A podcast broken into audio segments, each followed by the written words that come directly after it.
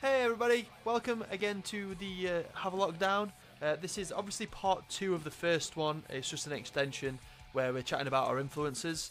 So uh, there is going to be a link if you're on YouTube to our Spotify playlist that we've made of all the influences that we're about to mention and the ones from the last episode.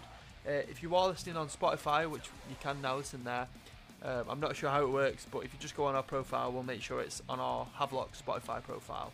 Um, so yeah, enjoy the uh, the episode. Cheers. Next band is Beartooth. Uh, Nice. this is no, I'm they're not that old. They've not been going that long. Uh, I didn't listen to listen to what was the band before Beartooth that Attack Caleb Attack. was in. Attack Attack. I didn't really listen to Attack Attack, No. but like I, I remember in between coming on. Like I think that was again was like Scuzz or Kerrang still, and I was just like, this like is insane. Like his vocals are unmatched. Like it's just like nothing I'd ever heard. And I would say like anytime that we have like a heavy bit or a breakdown, whenever I've written it, I'm like had Beartooth on the back of my mind. Like I always want our breakdowns to sound like something Beartooth do. And like when I'm screaming, I'm like I want to sound like Caleb because he's just like he's got it all. He's just insane. It's just I don't know if anyone else- Yeah, I don't know if anyone else has really taken that much influence for them, but like I feel like they any like all our heavy bits that I've written are like very Beartooth influenced. The heavy bits in Beartooth songs are like why I listen to them because I don't think anyone can really match his vocals in terms of how he sounds. And Yeah. weirdly enough, like the first time I heard them is I was watching a Melissa Cross um, documentary, and he was on Yeah. that, and he just had you know it's like headband on stuff. Um, but and he just saw him go playing live, and his screams are just ridiculous. They're just so dirty, and then that album is so good. Yeah. Um, I remember seeing that John Feldmann had like signed them or something. Um, and just being really surprised because it's it's definitely not really what I would associate with him. I guess like he he had a hand in all of the the used the used like first few albums, so that's pretty sick. And we that song basically because it's just a great song. Yeah, they do have a couple of anthems. And that has got like the breakdown of the album. Like that is Yeah. the breakdown that you want. Yeah, What I really sure. really love about the guitar stuff is that it's not it's not like overly complicated. Like they have riffy bits, but none of it is is like stupid like shredding. It's just heavy Yeah. riffs, like really simple, Yeah. really effective. Like they use drop mm. tunings and that is like the effect that they have going on. It's not there's nothing too complicated going on. It's really cool. Yeah, and all of like the heavy, nice breakdown bits are super like gappy and stripped back, and I really appreciate people don't try to like layer it up too much. And I think as Yeah. like um like musical point of view, that's really clever how they just take away everything, and like when there's no sound is the bit that's like the best bit. Yeah. yeah it's- I, I, I think that's really interesting. Yeah, yeah. Yeah, just a good band. Made us heavy. Well, not made us heavy, but influences a lot of our heavy bits, I would say. Yeah. Um, Blink 182. This is pretty much every band's influence. I think Jack was the one that suggested them, which is just a classic drummer thing to do. Yeah, right. Yeah, I mean, I, we all love pop punk growing up. Um, but Blink were like my favourite of the pop punk bands. I you, you always loved Green Day. I don't know if you'd say you prefer Green Day over, over Blink, but I don't know now, Yeah, but when, when I was always- younger, I was obsessed with Green Day. So yeah, but like they were always the pop punk band that I loved. Yeah. Um, growing up, and it is very stereotypical, but Travis Barker. yeah, Yeah. I think like You are. no matter drummer. what, no matter what you think of Travis, like being sometimes it's a bit too much, but like he is ridiculous. Like Yeah, I remember yeah. Like I don't think he's a bad drummer. Um, I think because the rest of the music is very minimal and it's not like mad riffs and stuff. The drums can kind of be flashy and it works. And it's all about playing to the music. And if, if it works, it works. Yeah. Really, I think it does with Blink. Yeah, So- I'm. I don't know. I I don't like Travis Barker so much, which I know that a lot of people will hate me for saying. Um, Yeah. I think. Loads of people don't though. Yeah, I think. he's a bit like Marmite. I he, think. I think he's a bit Marmite. they've definitely influenced me. Like when I was uh, not so much now. I don't like, but they, when I was younger, like they were a big influence on me. And like Sure. I think like even though I hate this song now, but like it was all the small things. Like, I heard it on the radio and I was like, oh, this is cool. And then my sister gave me a CD, and I got home, and I put it on, and it was just like a random compilation. It wasn't. It, it looked like it was a real thing. Like she'd made a cover. They'd made a cover and everything for it, but it was just a random like mix of songs. And that came on. I was like, I know this song. Like this is the song I like. And I was like, I love this band. And then I started getting into like all the B sides that were on it because it had really random songs. It had like mutt on it and stuff, but it was sick. That's cool. And What's yeah, a I good think song? It, I think it's just a sort of yeah, it got us into music sort of band, Yeah. isn't it? Me, Owen, and Jack wouldn't be in a band together if it hadn't been for the fact that we went to go see Blink 182 at Sheffield Of Arena course, in yeah. 2012. Um, that's when we That decided. was just as we us three had first started playing music together, really, or decided Yeah. we were going to start playing music together. Yeah. Wow. Feels like so long ago now. Yeah. It is so long ago. It is, yeah. yeah. But yeah, that's that was that was a fun gig as well. That was when it was still Tom DeLonge as well. It wasn't Matt Skiba, was it? No, It, w- yeah, it was, that was like 2012. That was, it was ages ago. Neighbourhoods. nine years ago. I can't remember who supported that show. All American Rejects. All American Rejects, Twin Atlantic. Yeah. All American Reject. I, I remember All American Rejects and the front man. I can't don't know what his name is, but he was so weird. Yeah, that it gig. Was, it was odd. Yeah, he was definitely. It- on yeah. Yeah. My sister used to make me make mixtape CDs, and the first track on one of them was All American Rejects. But that's that's pretty much it for Blink. Um, Yeah. next one we've got is uh, is PVRIS or PVRIS. Yeah. Given, given how This they is- invert the A. This is a bit of a wild card one. I think I put this on there, but um, like genuinely, I think that PVRIS are literally just AFI encapsulated into electronic pop music. I think you could you can't get anything that has that like dark electronic sound as as well as PVRIS can. I, I feel like it's it's just ridiculously good. Um, I think Lynn Gunn is probably one of the most influential women in music. Like, uh, you'll get so many people saying, "Oh, like Hayley Williams, this and that, and blah blah blah." No, Lynn Gunn, and the way that she like produces everything and plays all the instruments, and it's like PVRIS is literally just a one-person show at this point. Um, Mm, yeah. They really, I feel like PVRIS really makes me appreciate like the little bits that you get in songs, like like the Yeah. little uh, extra noises and the little background things. Like, because so much of PVRIS is just like atmosphere. I, I listen Yeah. to PVRIS and I'm like, I really want like our music to have that sort of atmosphere. Like, there's like you don't necessarily notice what's going on, but if it wasn't there, you'd be like, this sounds really empty. Like Yeah. PVRIS Yeah. has so many like so much production, obviously, because she put so much of that production into it. I think Yeah. without that, it wouldn't it wouldn't be the same. But like, yeah, I feel like that's made me want to have more of these like Yeah. little elements that just Yeah. pop out. If you really listen to them, you can hear them, but Yeah. they just kind of make it all one big thing. yeah. The little things Like- that make a big difference in it. Yeah, the use of harps that they have um, literally all the way through the second album is is literally just one of the reasons why I was adamant that there was going to be some harp bits um, on the EP that we've, we've recorded. And Something I think they do really well. What uh, what Owen was saying about them doing little things in the background. What I think they do a lot is what other people don't. Um, they put little things in the background or little elements even in the front, but they only do it like once per song. And I think as like an artist, that's like a really even on like a production level, it's really clever and a really risky and brave thing to do by doing Yeah. this really thing you really like. Um, and I think that's something I try and think about is like I'm gonna do this cool bit, but I'm not gonna like force it into the song and just Yeah. play it once. Like even if it's in a verse, I'll only do it in one one time in one verse and that's it. yeah, I think that's really brave. Yeah, they do it quite a lot when you well like I was saying, like when you do listen. Sometimes it's literally something as simple as just like a little like vocal line that's been like messed with. It just kind of goes ba or something. It's yeah, like, yeah, that's sick. yeah. I It was just like an electronic hoop. Yeah, yeah. I remember reading um, a thing, and I didn't notice it until until I'd read that she'd said it, and then Lynn Gunn was saying, "Oh, I there's like motifs that I also try and put that run through albums. So there'll be some like something right at the start of the album that's is is played on like like keys or it'll maybe it'll be something that's on like strings and it'll just be some like melody and then later on in another track she might repeat that same thing but as a vocal line but extend it and like have it to fit into that song and then you listen back and you're like oh my god it is like like all of these tracks Yeah. are linked by these little motifs but you don't notice that they're the same thing until you actually listen to it properly or like I love See, it's cool There'll be- that like there's a lot of thought gone into it. Um, and the song, uh, we've gone for what's wrong. I think you- I think Hope just chose it.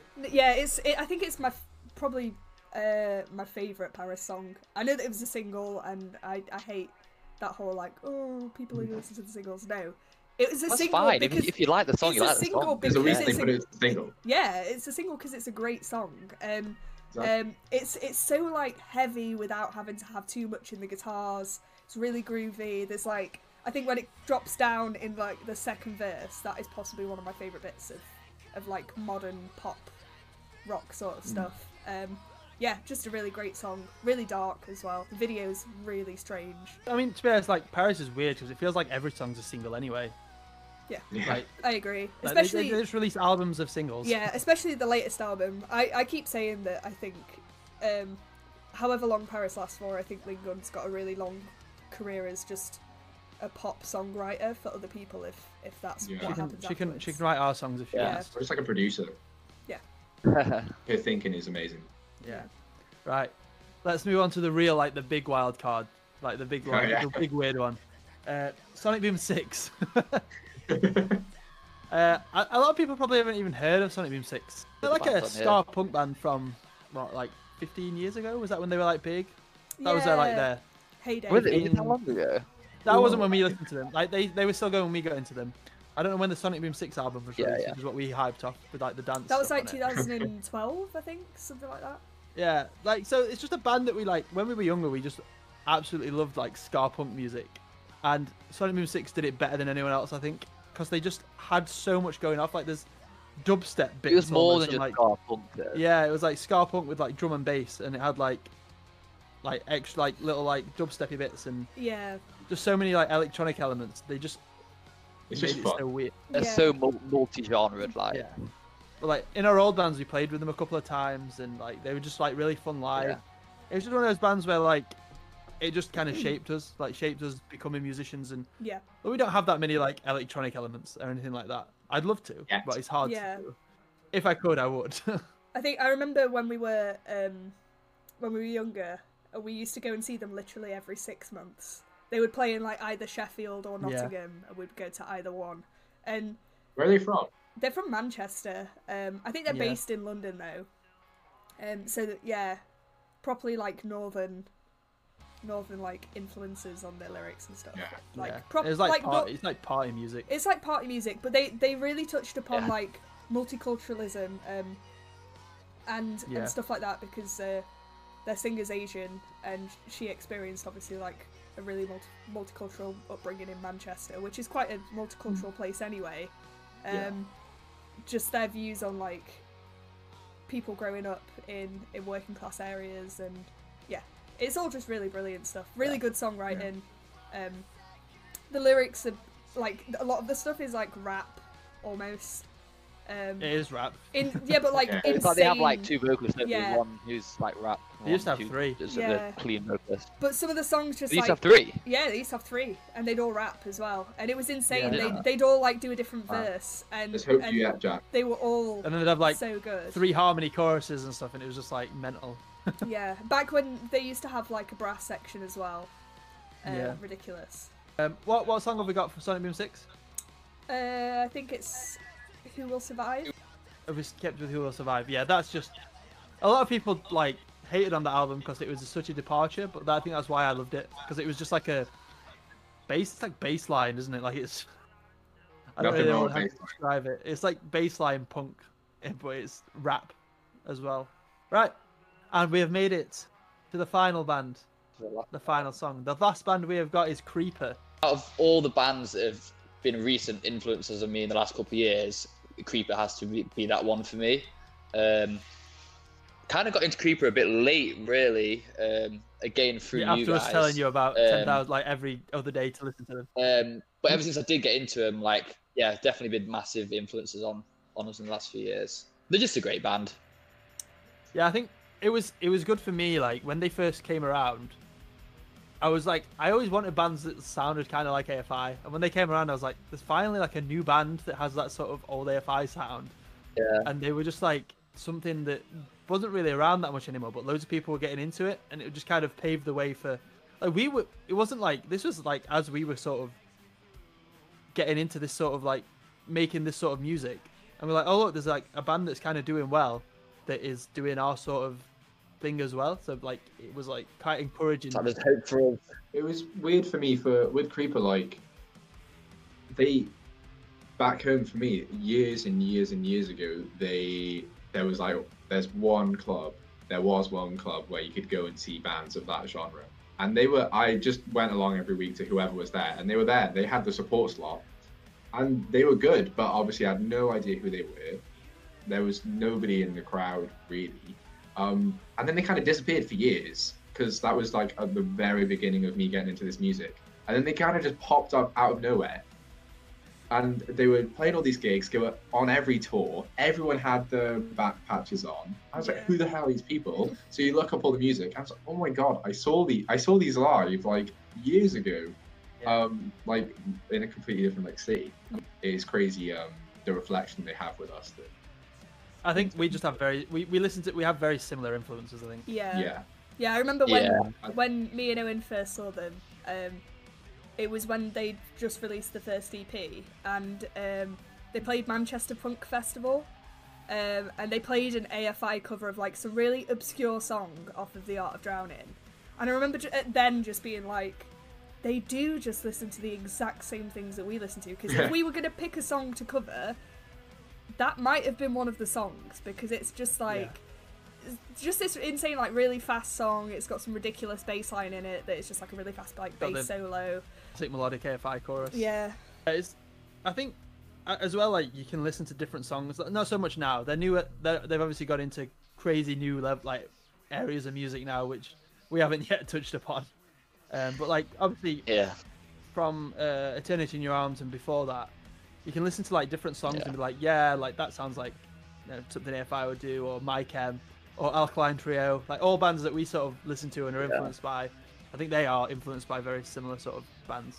yeah it's Yeah, really nice to as well like they're doing the same sort of stuff but as well they've got that whole like um male female vocals. I, I don't like referring to people as like male female female like that's it's kind of creepy. But you know what i mean? Like the, the sort of like yeah. duality The of their voices and being able to Yeah. have like the contrasting sides when they do vocals and stuff there's quite often the parts that are sung by a woman in the lyrics so they'll have uh, hannah singing it and then they'll have the parts that are sung by a man so they'll have will singing it and it'll be like Yeah. it'll be like people actually speaking to each other because they can have that real conversation going on um, Mm. Yeah. which is crazy yeah like concept album wise that is really really what you want Yeah. I feel like they also try and like musically, like you listen to their album and it's like an experience. Like they try and make things an experience rather than just I'm listening to an album. Like it's like they made this album, they thought about the songs and made it like one big thing It's yeah, thinking about it as the album as a whole instead of just as individual songs, Yeah.